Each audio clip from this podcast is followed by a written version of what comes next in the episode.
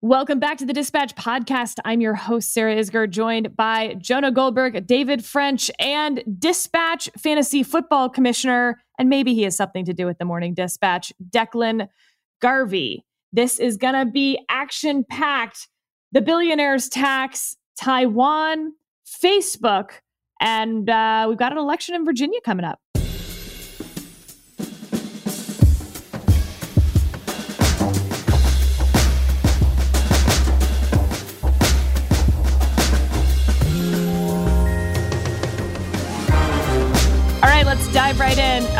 Uh, how are we paying for it?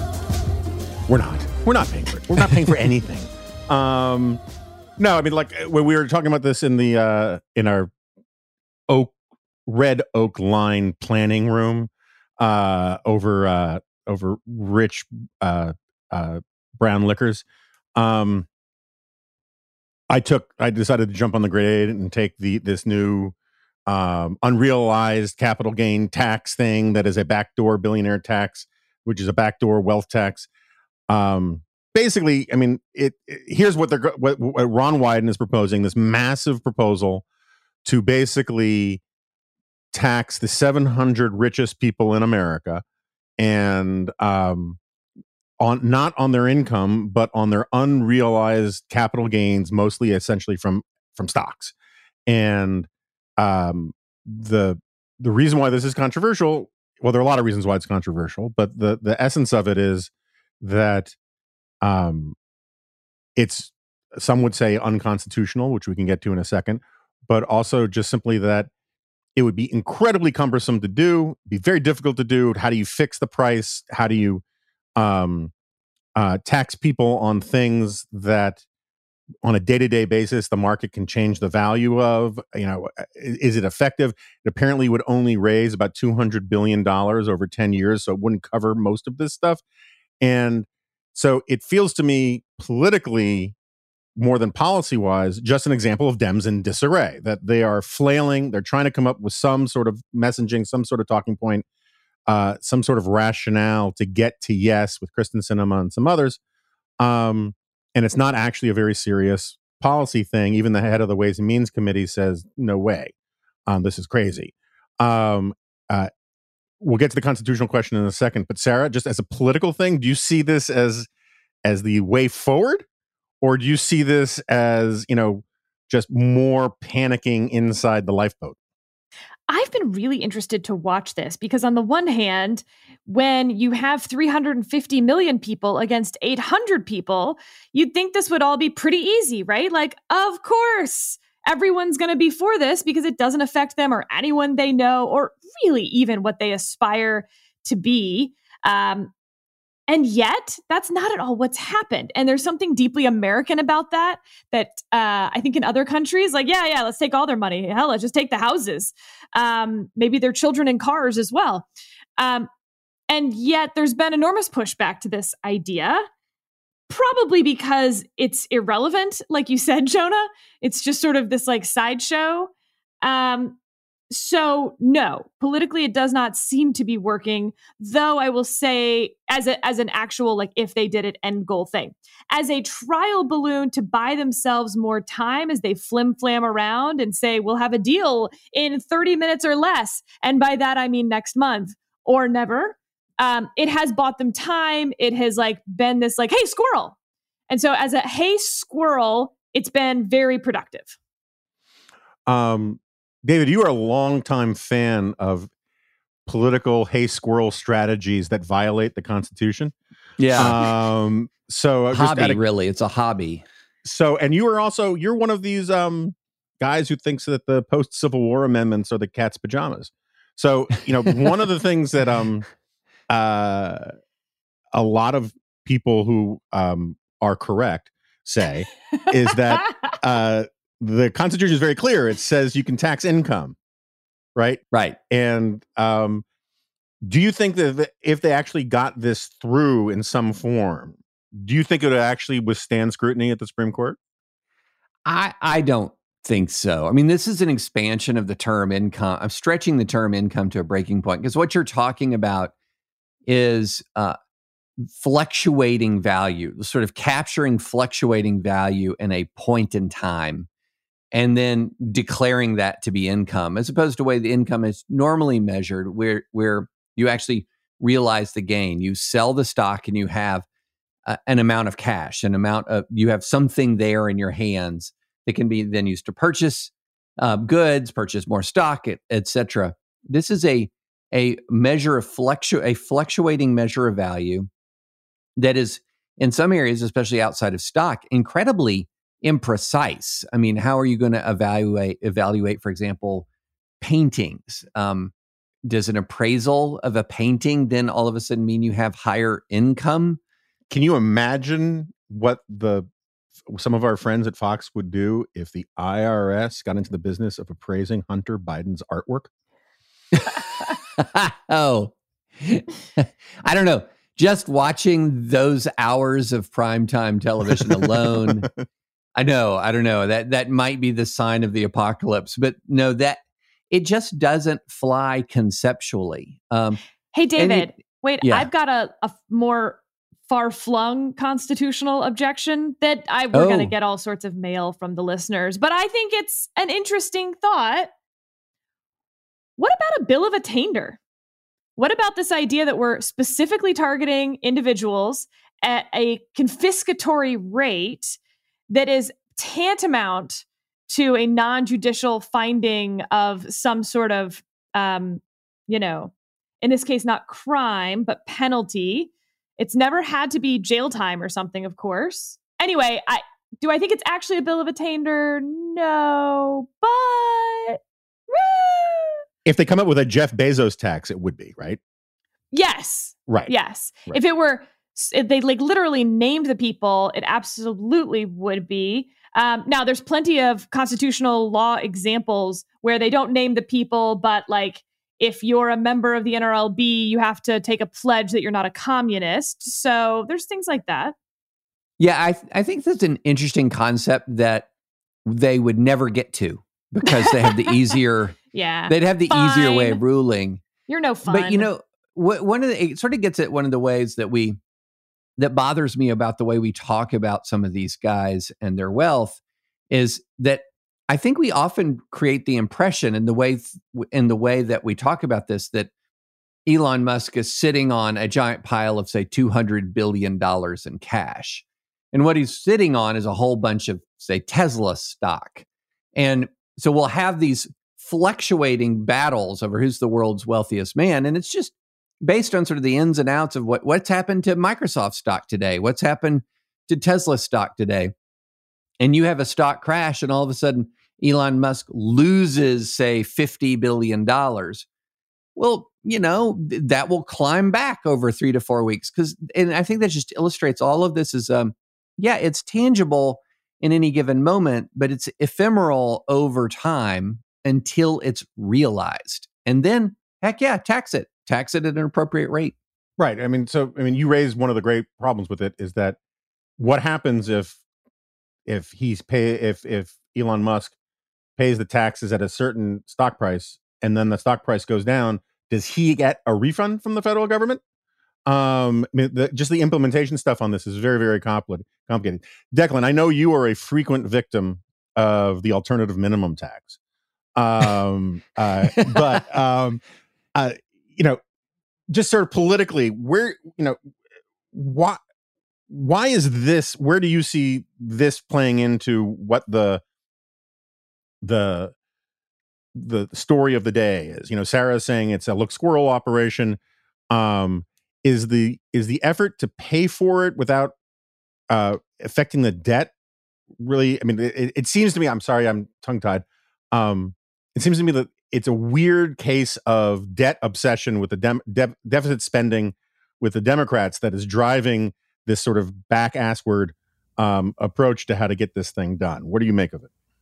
Right. No, I part of me wonders would the Democrats just be better off scrapping this all together and saying it's gonna we're gonna add two hundred billion dollars to the deficit instead of doing this because it's you know it, it's that insane of a of a proposal. Um, you know, obviously we we've struggled a little bit with how much to even cover it in the morning dispatch because it's pretty clearly out there, pretty clearly insane. I think it's, you know, just as much of a legislation as press release messaging bill as say something like, you know, Josh Hawley's Love America Act, which if you aren't following, requires at the federal level to dictate what age various students across the country have to have parts of our founding documents memorized. Um, I think that's about kind of on par with the level of seriousness that uh, that we're working with here. But at the same time, you know, it's from Ron Wyden. He's the chair of the Senate Finance Committee, and this is something that um, is being seriously proposed and debated. Now, ultimately, I don't think that it's going anywhere. One, King Manchin uh, isn't on board with it, and so with 50 votes in the Senate needed, that's you know an important point. He actually had a really funny quote yesterday. He was talking at uh, one of these think tanks here in DC, and he was asked about this proposal. He said, uh, I told Joe Biden, I don't know what happened. This cannot happen. It's really screwed up. Uh, and and uh, that apparently, by Manchin's retelling, Biden's with him on that. He agrees with. Um, and then also, you know, the unconstitutional points that David mentioned. I'm not, you know, I'm not a lawyer, but it really gives off unconstitutional vibes.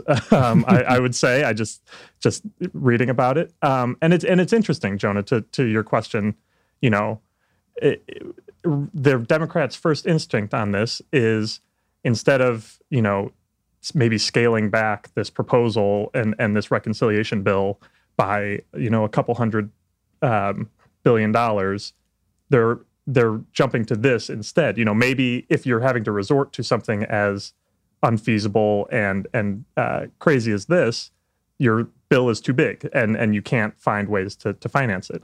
You know, it it it uh, is fun thought exercise, but I don't think it's much more than that. Yeah, just very quickly on this because normally I'd be like Mister, it's unconstitutional end of discussion guy, and I think it is probably unconstitutional and that should be the end of the discussion. But the thing that bothers me more about it is the just, and this is why I mentioned the alternative minimum tax. The alternative minimum tax came about in the 1970s, right? And it was supposed to cover a tiny fraction of a handful of a handful of people who, because of special loopholes and write offs and whatever, weren't paying enough in income taxes. Um, like literally dozens of people it was supposed to cover. Now it covers over 5 million people. And I think that one of the things that people see in this is the potential for mission creep, where all of a sudden you can tax pe- the value of people's homes in new ways. You can tax people of other a- tax, tax other assets, and the idea that it'll just stick with billionaires is crazy. But the thing that bothers me the most about it is the unintended consequences aspect. If, if you chase the richest people in the society out of very transparent wealth accumulation in the form of stocks and bonds, and into harder to uh, understand stuff like um, art, baseball cards, you know, land. I mean, you can get into all sorts of things if you chase all these people because they don't want to be, uh, they want to get hit by this tax.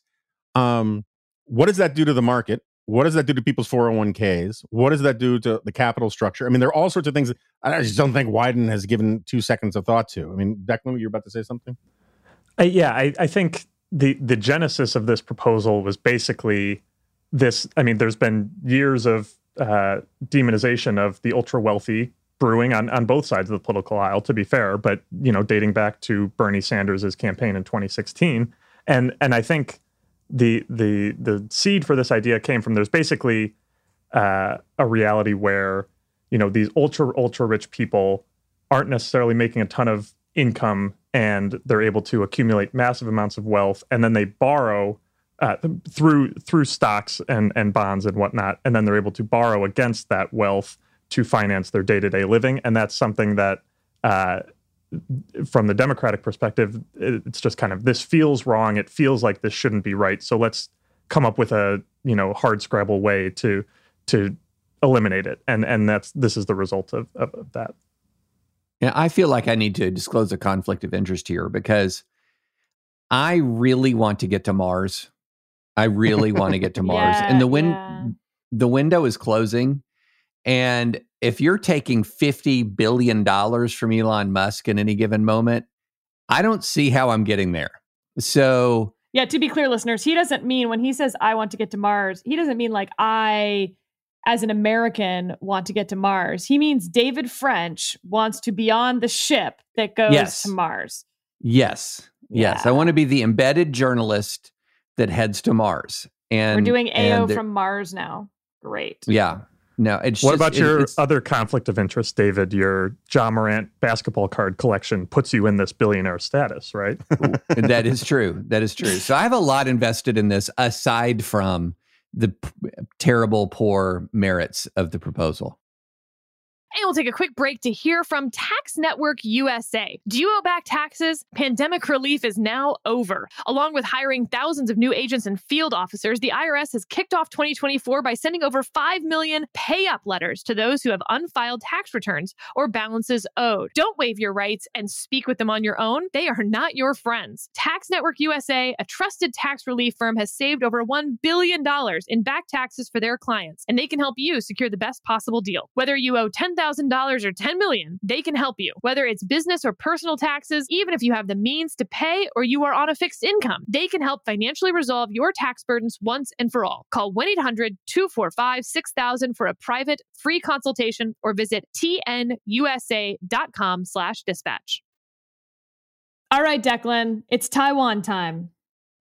Yes. So, um, as an avid listener of this podcast, usually I know you guys devoted a lot of time to uh, China and its hypersonic missiles test last week. Um, and then a day after that conversation aired on Thursday night, uh, President Biden was asked in a CNN town hall uh, about the United States' relationship with Taiwan. Um, I'll pull up the exact wording here. Anderson Cooper said, Are you saying that the United States would come to Taiwan's defense if China attacked? And Biden answered in the affirmative, saying, Yes, we have a commitment to do that. Um, now, in, in today's kind of more hostile political climate vis a vis China, that statement might not sound all that shocking, but it actually represented a kind of major break from 40 years of the United States' strategic ambiguity policy towards Taiwan, which essentially dictates that although we supply Taiwan with uh, arms to help its self defense, uh, we are kind of more purposely vague about what actions by China would trigger the United States to itself to get involved kind of militarily. Um, and so the White House walked back Biden's statement the next morning, saying essentially nothing had changed. But it was actually the second time that this had happened with Biden over a three month span. He said something similar in August in an ABC News interview. White House walked it back then as well. Um, and then we get the response from China the next day, which was like crazy aggressive um, as, as the, they're wont to do. They had the kind of typical stuff of, you know, uh, the U.S. needs to abide by the one China policy, et cetera. And then they had this line in there that was, quote, do not stand on the opposite side of 1.4 billion people, uh, which is an incredibly ominous sounding thing. Uh, but I'll pause there. David, you praised Biden's comments on Thursday before the White House walked them back.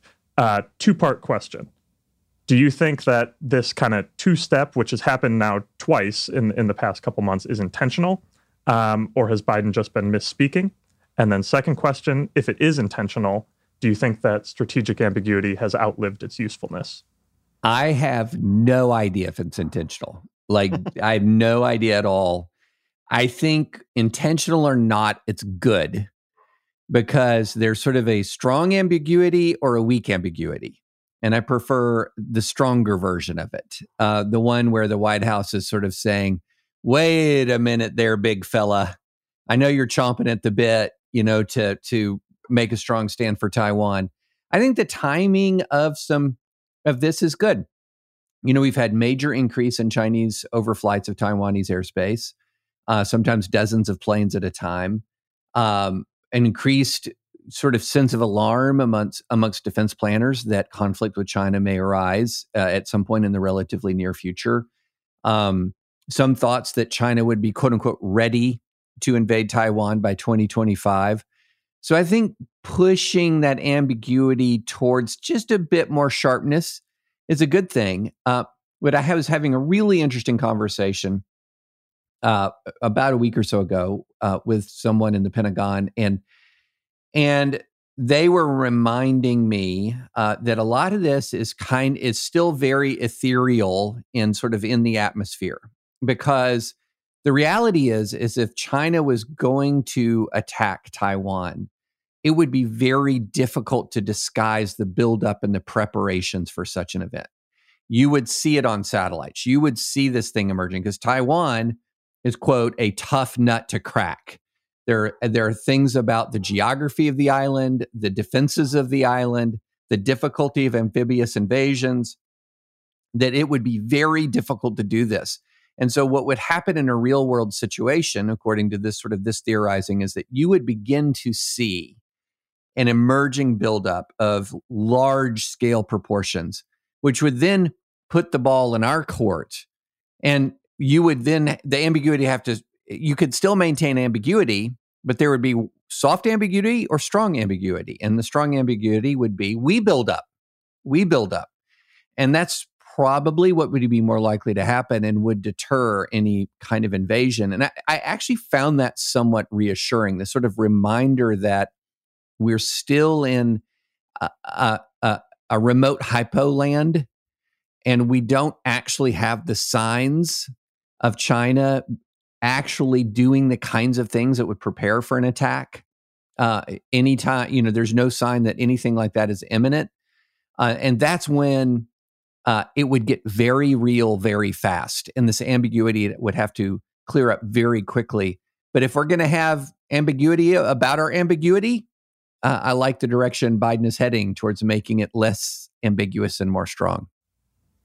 No, that's a and, and that's especially a good point about Taiwan being a tough nut to crack uh, in in terms of you know they'd have to signal this. I was actually right before we published their uh, the Center for New American Security, a, a, bipartisan think tank here, issued a report outlining a war game that some of their their staffers did, and they actually presented the uh, the idea that instead of going directly to Taiwan, uh, China would start out by uh, trying to kind of take control militarily of Dongsha, which is a, a smaller island in between uh, the in, in the South China Sea, and, and start there and kind of see how people respond to that first.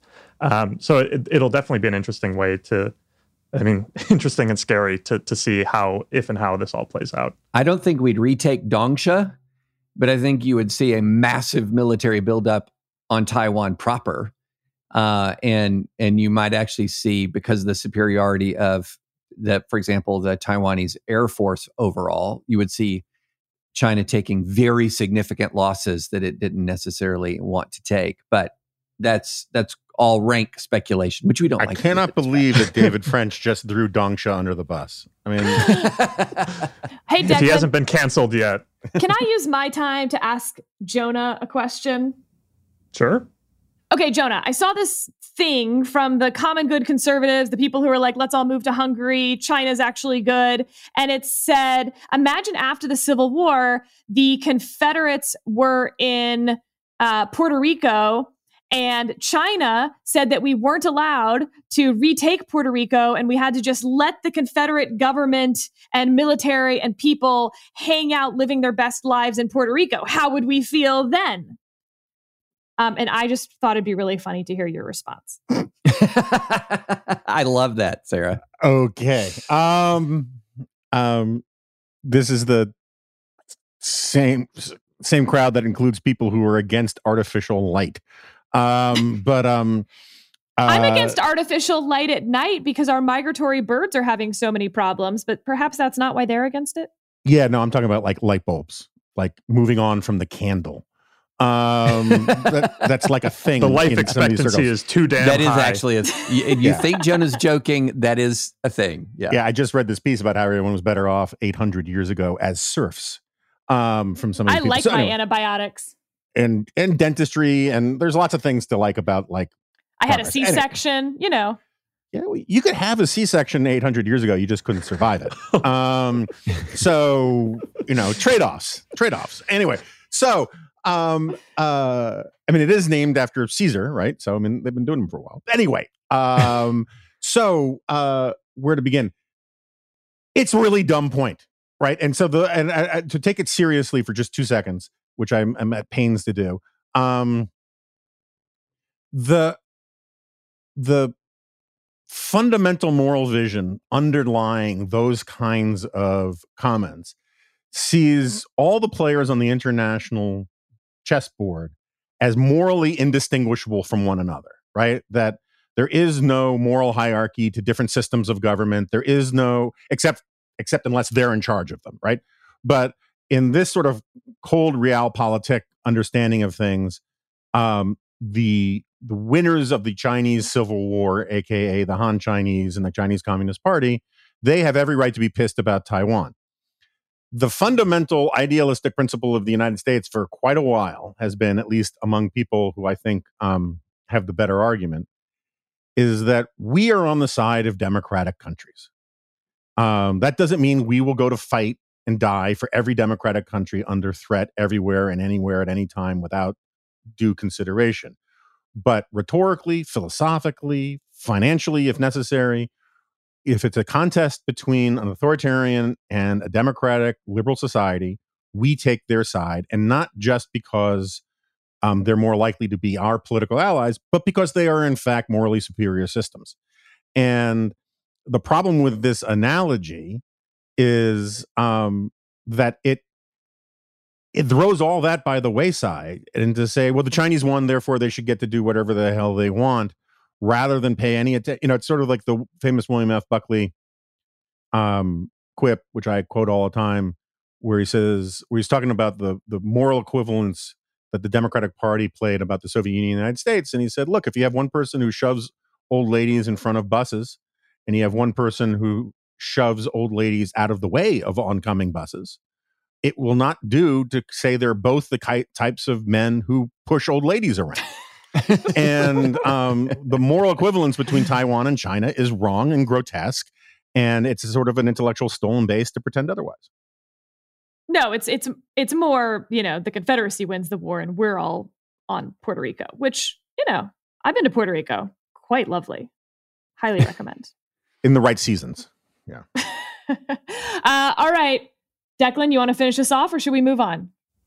Yeah. Um, so I I had one more question for for you, Jonah. So kicking it right back in in uh, in your court, but um, you know specifically with Congress's role in all of this, um, these you know these decades of strategic ambiguity, uh, kind of posturing, date back to the 1979 Taiwan Relations Act, which was essentially Jimmy Carter unilaterally decided to annul a mutual defense treaty with what we now consider to be Taiwan in order to establish diplomatic relations with the Chinese Communist Party. Um, and members of Congress got really, really mad about that, uh, that they weren't consulted. This is something that that needs to um, exist. And to that point that you were making about Taiwan being democratic, there was a lot of um, lobbying and pushing going on.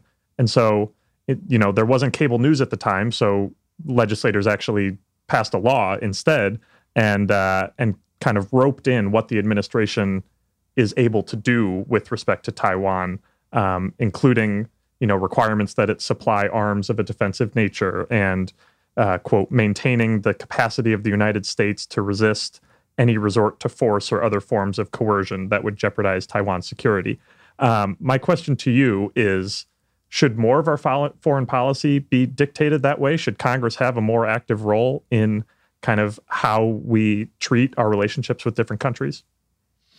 Um, in a nutshell, yes, but um, but based based uh, baked into the que- the assumptions of the question is an idea that is the idea that Congress, as it exists, as is constituted today, would take its job seriously in that regard, and so I, am a little more reluctant to see Congress get heavily involved in foreign policy right now when it is such um, a circus and such a ridiculous institution that doesn't take its responsibility seriously. But the first step towards taking responsibility seriously is taking responsibility seriously. And so, you know, I, I, I would like to see them take some baby steps before they start doing all this. But you got to remember, the founding fathers envisioned a very strong and robust role for Congress in foreign policy. It's Congress that declares war, not the president. You know, it's Congress has to approve all those ambassadors. Um, it has to allocate the monies for all of this kind of stuff, and the power of the purse was seen as part of this whole, you know, thing. Because they're the and and it and Congress should rightly be the the body of government most concerned with maintaining our alliances and support with other democratic countries because it is the most democratic branch of government. But it's also a hot mess, and uh, you know the idea that it's going to take all the do the right thing anytime soon. I'd like to see it, but I'm just not super hopeful. All right, next up, David. Uh, is Facebook the Pentagon Papers? Oh my gosh, no. All right. So anyway, I'm I'm fascinated by this Facebook document dump story, and and uh, we'll put in the show notes, show note, show notes.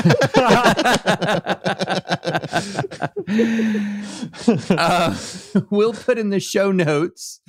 We'll put in the show notes a really good sort of Wall Street Journal site that they've created that um, that puts together sort of all of the various scandalous aspects, allegedly scandalous, allegedly scandalous aspects of the Facebook document dump. And but there's one that I really want to highlight that, and I, I want to go to you with this, um, Sarah. And it's a story that I think just encapsulates a lot of my objections about objections to Facebook. And there are things I object to about Facebook, but this encapsulates my objections about objections to Facebook. Oh God, I, this is like the should, anti-anti-vax thing, and I just have trouble correct. following the linguistics. I know, okay. I know, but okay, it'll be try. it'll be clear. It'll be clear. Okay.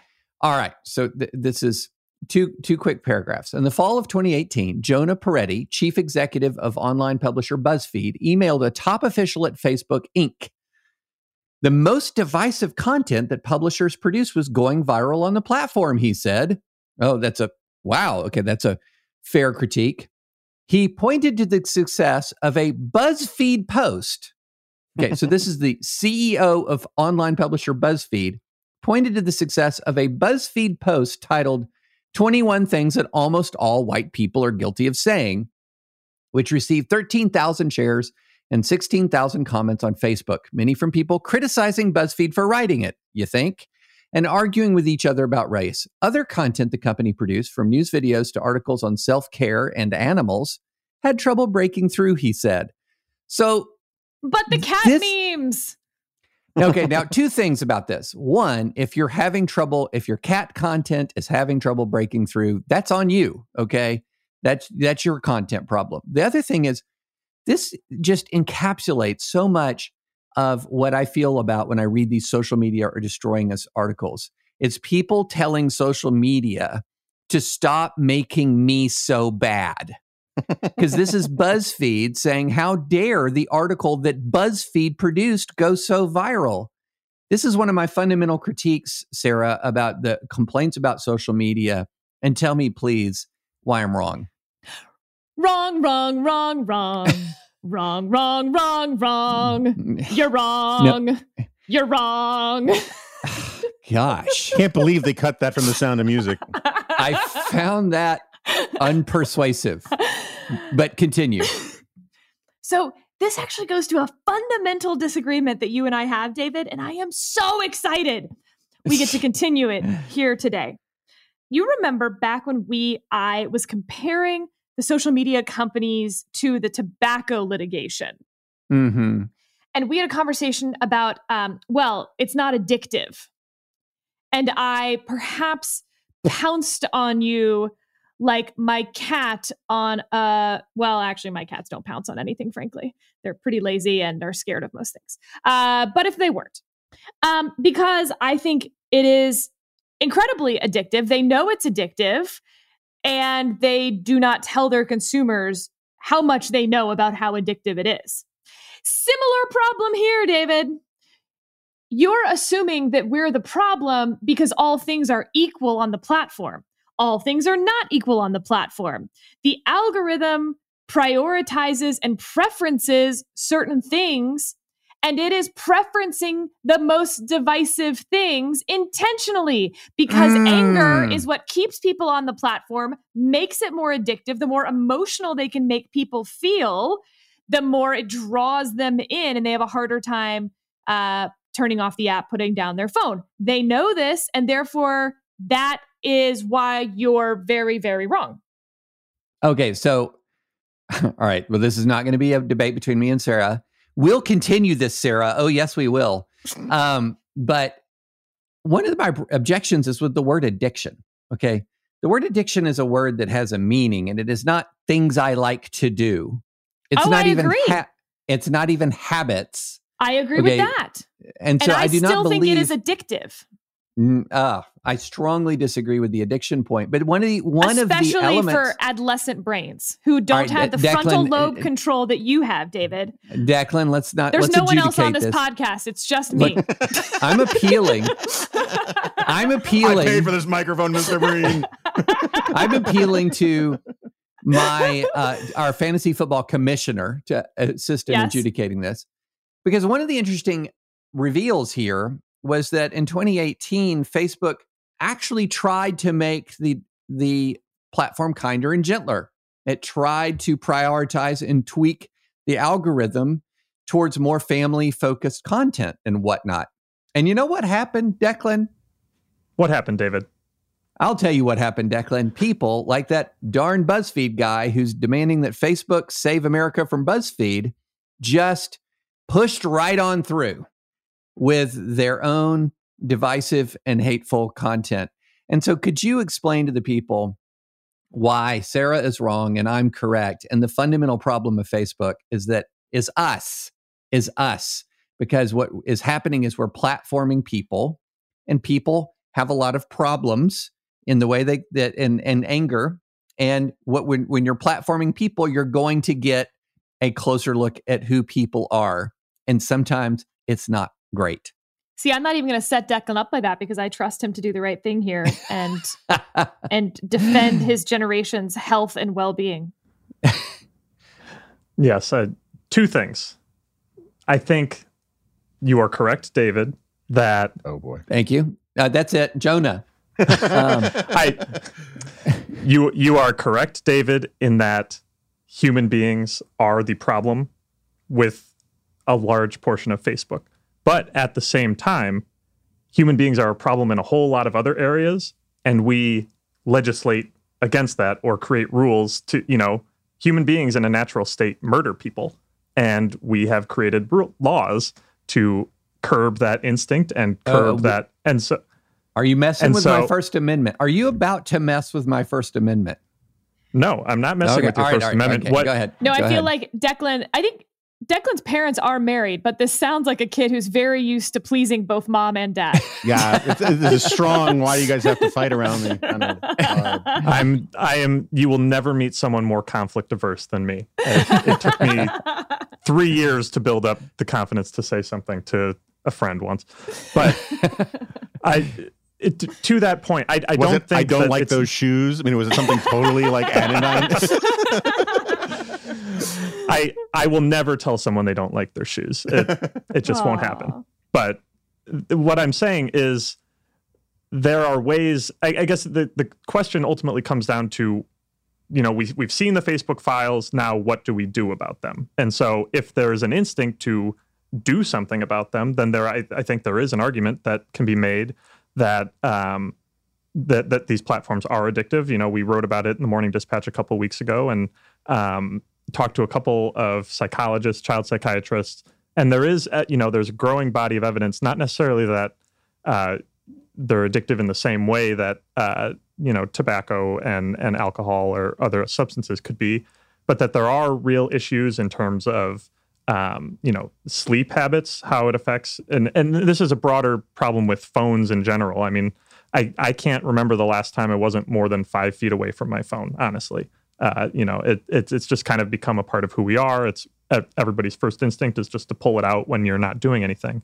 Um, but at the same time, you know, I, I think there are concrete reforms that Facebook and Twitter could take. I mean, remember when Facebook and Twitter first were released and the the timelines, so to speak, were just chronological instead of the alg. You know, we talk a lot about tweaking the algorithm this, tweaking the algorithm that.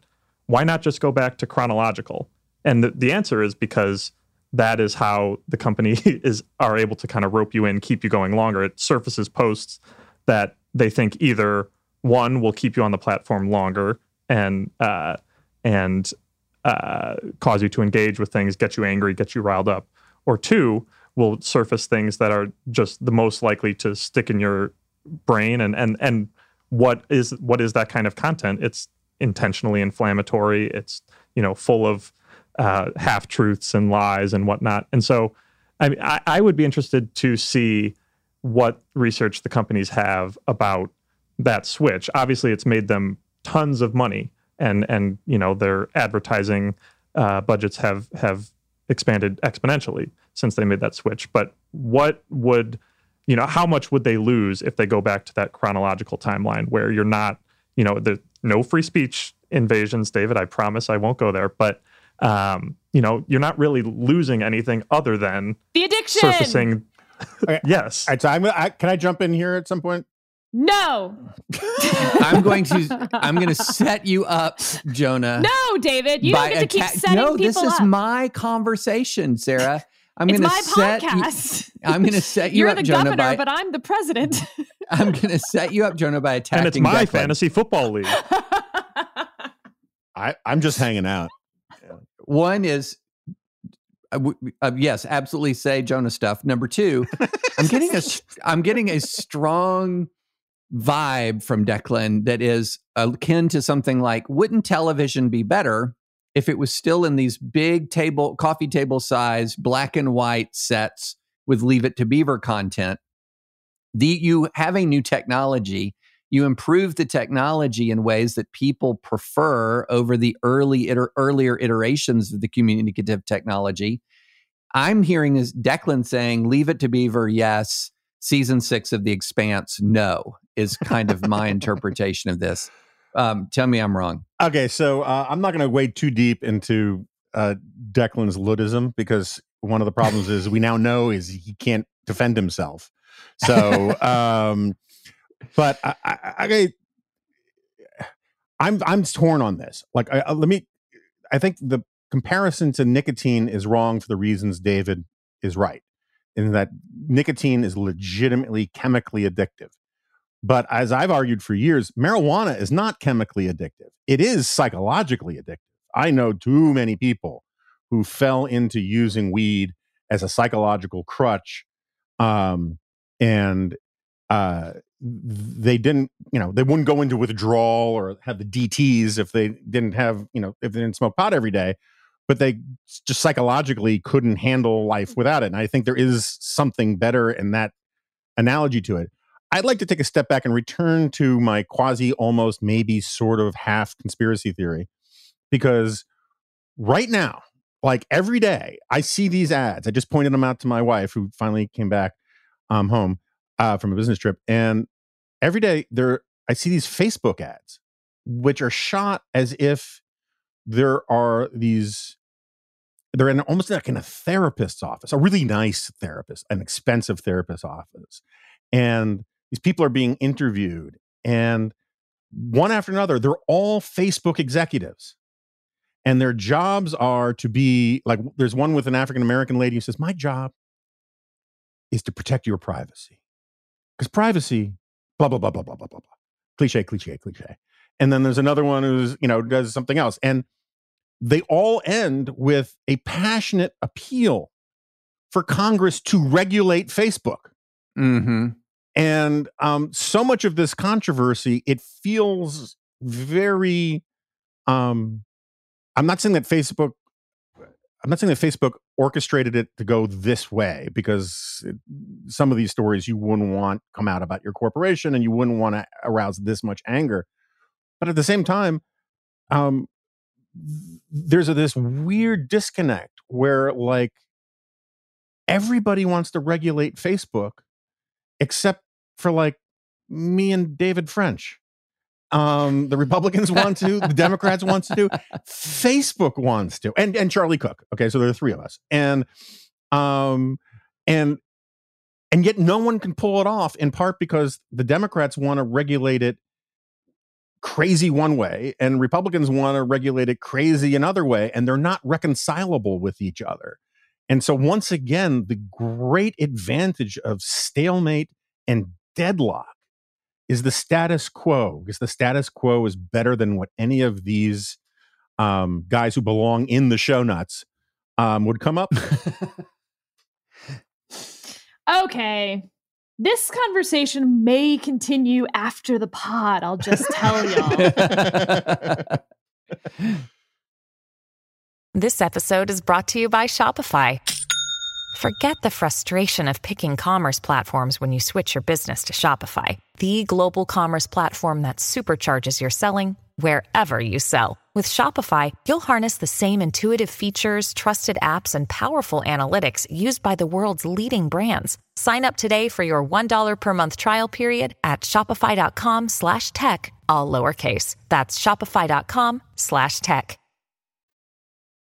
Last thing Virginia. We've got an election in less than a week. Uh, look, this this podcast is not a future predicting podcast.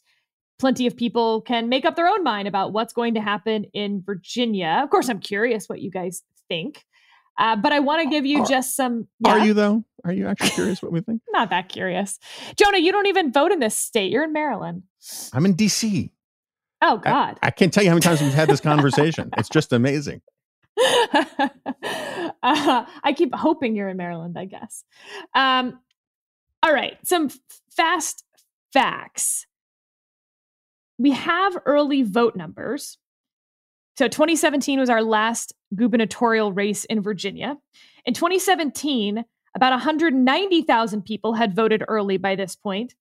As of right now, we're well over 600,000. Now, based on some voter modeling that I generally trust, the percentage of Democrats who have cast their ballot in that 600,000 is significantly higher than 2017. In 2017, there was about a five point gap by this point. And remember, the Democrat won by a lot in 2017. Uh, and as of now, woof, it's like a 24 point gap. Um, there's, you know, the share of white voters has decreased based on 2017 and that number. Um, and yet, people still think that Glenn Youngkin uh, may well pull this thing out. I guess my question to you, Declan, is why do we care about Virginia? Like, is this just something that we care about because A, we live near DC, and B, we don't have any other elections to talk about? And it's like a little bonus Christmas day where your parents have to give you presents because it's your half birthday or something? I loved the analogy that Chris Stirewalt, our colleague, put forth in the sweep yesterday um, about how at the beginning of the pandemic, Major League Baseball shut down and the Korean Baseball League, because South Korea had the pandemic more under control, stayed open and was playing games. And all of a sudden, there were, you know, I don't know what the actual number is, probably not that many because baseball's uh, becoming more and more niche or niche, depending on how you want to pronounce that. Um, but there were lots more people watching Korean baseball than ever before because it was the only thing on. That's what's happening with Virginia. Um, it's the, you know, there is the New Jersey gubernatorial race happening. There's a couple House special elections, but um, rank punditry needs to satisfy its itch, and this is the only way to do that uh, at, at at this point. And so everybody in DC and all the you know cable news hosts in New York are going to spin their wheels and draw really, really, really dramatic conclusions from this race, which is going to, I mean, in all likelihood, going to be decided between you know what three and four percentage points, one way or the other, um, and that will dictate who's going to take the House in 22, which Republican's going to be the nominee in 24, and who's going to take the White House that year. Um, and so it's that's sarcasm if if that hasn't come through. Um, so uh, it it is I think a little bit too much emphasis just because it's the only the only thing going on. Uh, that being said, you know it it will dictate how the parties respond uh, in in the year leading up to the midterms to based on this outcome. So it'll be interesting to see, um, you know, if if it's a narrow McAuliffe win. You know, I- think you've mentioned in the sweep you can spin every single outcome every single way, uh, and people should go back and and read that. But you know, it could be Biden's uh, moderate style and and tone, and nominating a 63 year old white man in Terry McAuliffe is great strategy, and Democrats need to emulate it. Or Terry McAuliffe should have won by way more. We need to nominate a far more progressive, younger, more dynamic And and so we'll we'll get all versions of that. It'll be the multiverse of rank punditry takes um, in in the days following. Jonah, tell him why he's wrong. Okay, so I'm actually very sympathetic to this position. I actually, this is my premise of my question to you. Then you. never last- mind. No, no, no, no. I'm, I'm going to push back. I'm going to push back. This was the premise of my question to you the last time we talked about this. Was that okay? It's in the media market next to DC, so of course, DC people freak out about it, and I'm very sympathetic to that as a general proposition. Here's why I think that explanation is insufficient. Um, first of all, um, Youngkin has figured out a way to not piss off Trump world while also reaching out to non-Trumpy voters. That is significant in and of itself going forward as a matter of just punditry and politics in America. Um, uh, McAuliffe came in thinking that he could just run a anti-Trump thing and run away with it, and it turns out that didn't work. I think also among the most inter- there are two other points I make. The most interesting development, I would argue, is that for the first time in our lifetimes, the normal democratic playbook of I'm pro teacher, I love teachers, schools are awesome, yay, yay, schools, let's spend more money on them, isn't working because the cultural climate right now is after 18 months of people being really pissed off at the schools because of how they handled COVID.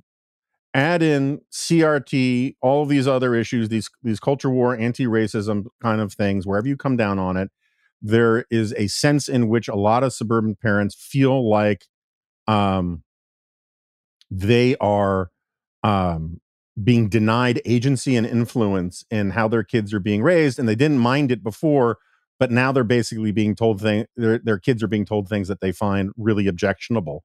And Terry McAuliffe, despite ha- and and this brings me to the last point, Terry McAuliffe is part of the Clinton wing of the Democratic Party. He was an old Bill Clinton hack who raised a lot of money for him, and for some reason he has absolutely lost any ability to read the facts on the ground and and pivot and triangulate in the way that a Clintonian would um to to just simply read the zeitgeist and instead he doubles down on sort of being a creature of the teachers unions and the political machinery and it might be good enough to carry him over the top but if it's even close that sends a scary signal to a lot of democrats that you can't ride on biden's coattails you can't ride on the usual schools stuff um, and you actually need to deal with where voters are even if you think it's illegitimate and you can't just do what barack obama did this week and say oh these are all just fake culture war um, you know boogeymen or whatever the phrase was um, even though some of them are if the people believe if the parents believe that they're real and they i think they have good reason to believe that some of them are very much real um, you got to deal with that. And bill clinton was a master of dealing with that. Terry mcauliffe has just gone native with the with the sort of the hackish you know education guild of the democratic party and it could cost him the election and that will send a terrifying signal to a lot of democrats. So, David, here's why I think Declan is wrong. Because this is not the usual Virginia off cycle race. Terry McAuliffe was way ahead in July. And then in August, a bunch of stuff happened. Biden's approval numbers tanked, Afghanistan, COVID, um, etc. Then the race tightens. Terry McAuliffe gives his, uh, you know, the worst debate line ever. I don't think parents should be telling schools what they should teach. His numbers bottom out with women. Now, here's where I'm annoyed with the punditry because I think that people actually will care whether Terry McAuliffe wins or loses this race, when in fact, it's over. In terms of what we're going to learn about 2022, we already know it. This race shouldn't be tight. Bill, Joe Biden won the state by double digits in 2020. That was a year ago. Um, the the reason then whether he's lost nine points or 11 points in the state is, you know, it will determine who's the next governor of Virginia. I grant you, but it's not particularly relevant to 2022 or what's happening with Democratic Party vis-a-vis their own voters. Because what's interesting to me is if you look at um, those early voting numbers, what's quite clear is that we don't have new people voting. And so to the extent this race is tight and or Glenn Youngkin even wins it, it's because Biden voters voted for Glenn Youngkin. Yeah. Um, so please just go ahead and tell Declan why he's wrong. Okay. Um, well, I, I'm not going to be so mean to Declan because I interpreted all his comments earlier as I'm right about social media. But um, you just want to get favor from the commissioner, and I find that unacceptable despite my thumping by you this week. so, yeah, I, I I agree with you. And here's there's a couple of things that I think are salient about this. One is because all of our races are to some extent nationalized now, um, not completely nationalized, but to some extent nationalized. What they what the tightening of this race illustrates is that, as you know, I've been arguing for a while. Biden doesn't have that kind of fo- the following. I will, you know, the ride or die following that Donald Trump had. What his his approval rating is dependent upon performance in a degree to a degree that Donald Trump's wasn't. And so he's had a really bad few months, a really bad few months. So it's not surprising in a nationalized environment that uh, that would start to that would be reflected in the polling in this race. And then number two, what's really interesting to me, and this is going all the way back to some, uh, a lot of advisory opinions podcasts that we had during the run up to the election, and that is you know, you know there's an urban base uh, for the Democrats. You know that there's a rural base for the Republicans, but there's this educated suburb world, which, depending on where it is, is going to lean Democratic or is going to lean Republican. But if the Democrats can really capture and hold that educated suburban world that really gave them the election in 2020, that's going to adjust our politics a lot. And I think what Jonah said about teachers' unions, um, and and edu- and public education, there's a lot to that. And and I think that what the Democrats are dealing with is a bit of a perfect storm here because if you'd had some of the CRT debates or some of the debates over scandals in individual school districts that you have now, it wouldn't have landed in the same way if we weren't just coming f- through 18 months where after you know about a two to three or four month grace period when everyone didn't know what coronavirus would do and how it would impact kids and how it would impact schools people began to learn that wait a minute you can have school. You know this is something that you can do. And then there was an enormous amount of resistance to that just an enormous amount of resistance. And i think what you ended up doing was you, for a lot of parents the teachers unions squandered an argument that they'd been making for years that people listen to, which is we're really in it for the kids. That was sort of the teachers' union position. And the reality became we're in it for our union members. That became the reality uh, that emerged. And, and then I think that set the stage for a much more skeptical view towards public education, a much more welcoming view towards alternatives to public education. And then when Terry, when McAuliffe comes in and he puts the cherry on top of all of that, just this perfect cherry, which is, you know, we're not leaving this to the parents. Um, that's that's you know not the the exact quote I believe is I don't think parents should be telling schools what they should teach. You just you don't have it memorized, David. It's I'm every reading, commercial. I know. I know. Football I'm in, game. I'm in Tennessee. I'm in Tennessee. I'm reading it now. I don't think parents should be telling schools what they teach. That's the cherry on top of a sundae that had been be- being made for 18 months. And and I think that that's where that's where we are. And so that's why I agree, Sarah. Whether McAuliffe pulls it out by two points or three points, this is not a state that should be that close. Yeah, and I guess I'm curious what changes will actually happen in either of the parties because if um, as I said, I think unfortunately in our politics, somehow um, winning and losing actually affects people's views on campaign strategy, which is sort of bonkers, right? The winning campaign did not do everything right, and the losing campaign did not do everything wrong, as I like to tell um, staffers all the time. Uh, nevertheless, if Glenn Youngkin wins, what lessons will the Republican 22 candidates, operative class, candidate class actually absorb and what will the Democratic Party actually absorb might not make a lot of sense uh, if you were simply looking at numbers, right? Um, so, for instance, to me, Glenn Youngkin, he was endorsed by Trump, yes, but has done everything in his power to Heisman Trump in the meantime while not insulting his voters, um, and uh, has run on very specific issues. None of this like stop the steal nonsense, etc. So, will the lesson be um, don't tie yourself too closely to Trump? Will the lesson be, aha, the Republicans are back and Trump's no problem? Will the lesson be uh, more Trump? You know, if he loses by one point, oh, if only he had embraced Trump more. And then at the same token, the Democrats, I think, uh, you know, there'll be the the usual fight. Ah, Terry McAuliffe should have been more moderate. Ah, Terry McAuliffe should have been more progressive. um, so I'm always curious how the accepted wisdom flows down from facts that are not as easy to pigeonhole because people generally like to fit the facts into their previous narrative. But one, one we'll, last we'll question for you, Sarah. Yeah. I I think what we the reasonable the range of reasonable probability seems to be narrow McAuliffe win, narrow Youngkin win. What happens if McAuliffe wins by a lot? Is that even on the table? Um, I know the polling says no.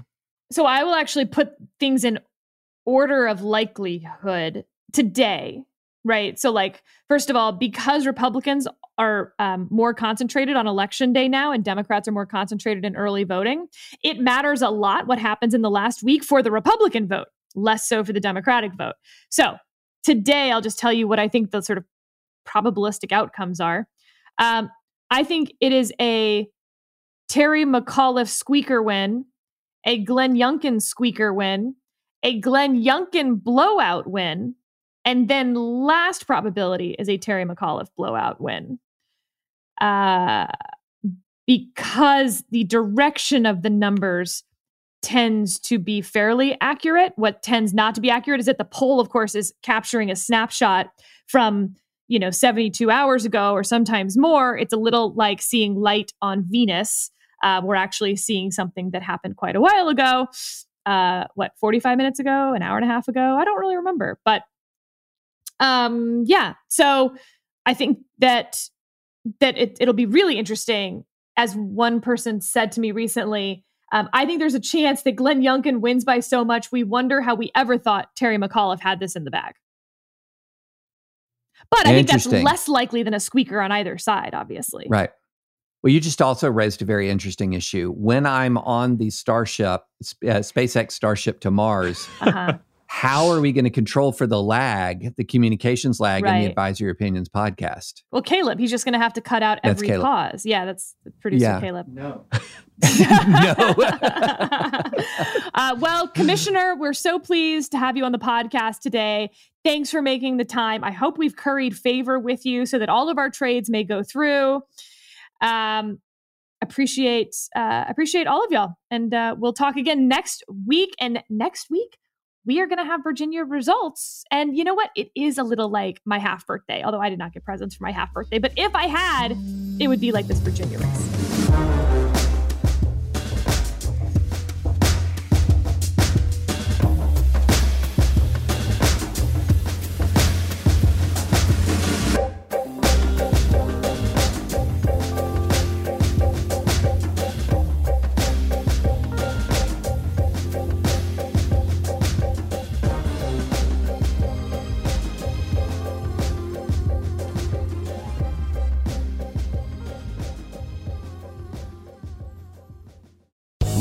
Casino asking people what's the weirdest place you've gotten lucky? Lucky? In line at the deli, I guess? Aha, in my dentist's office. More than once, actually. Do I have to say? Yes, you do. In the car before my kids' PTA meeting. Really? Yes. Excuse me, what's the weirdest place you've gotten lucky? I never win and tell. Well, there you have it. You can get lucky anywhere playing at LuckyLandSlots.com. Play for free right now. Are you feeling lucky? No purchase necessary. Void where prohibited by law. 18 plus. Terms and conditions apply. See website for details.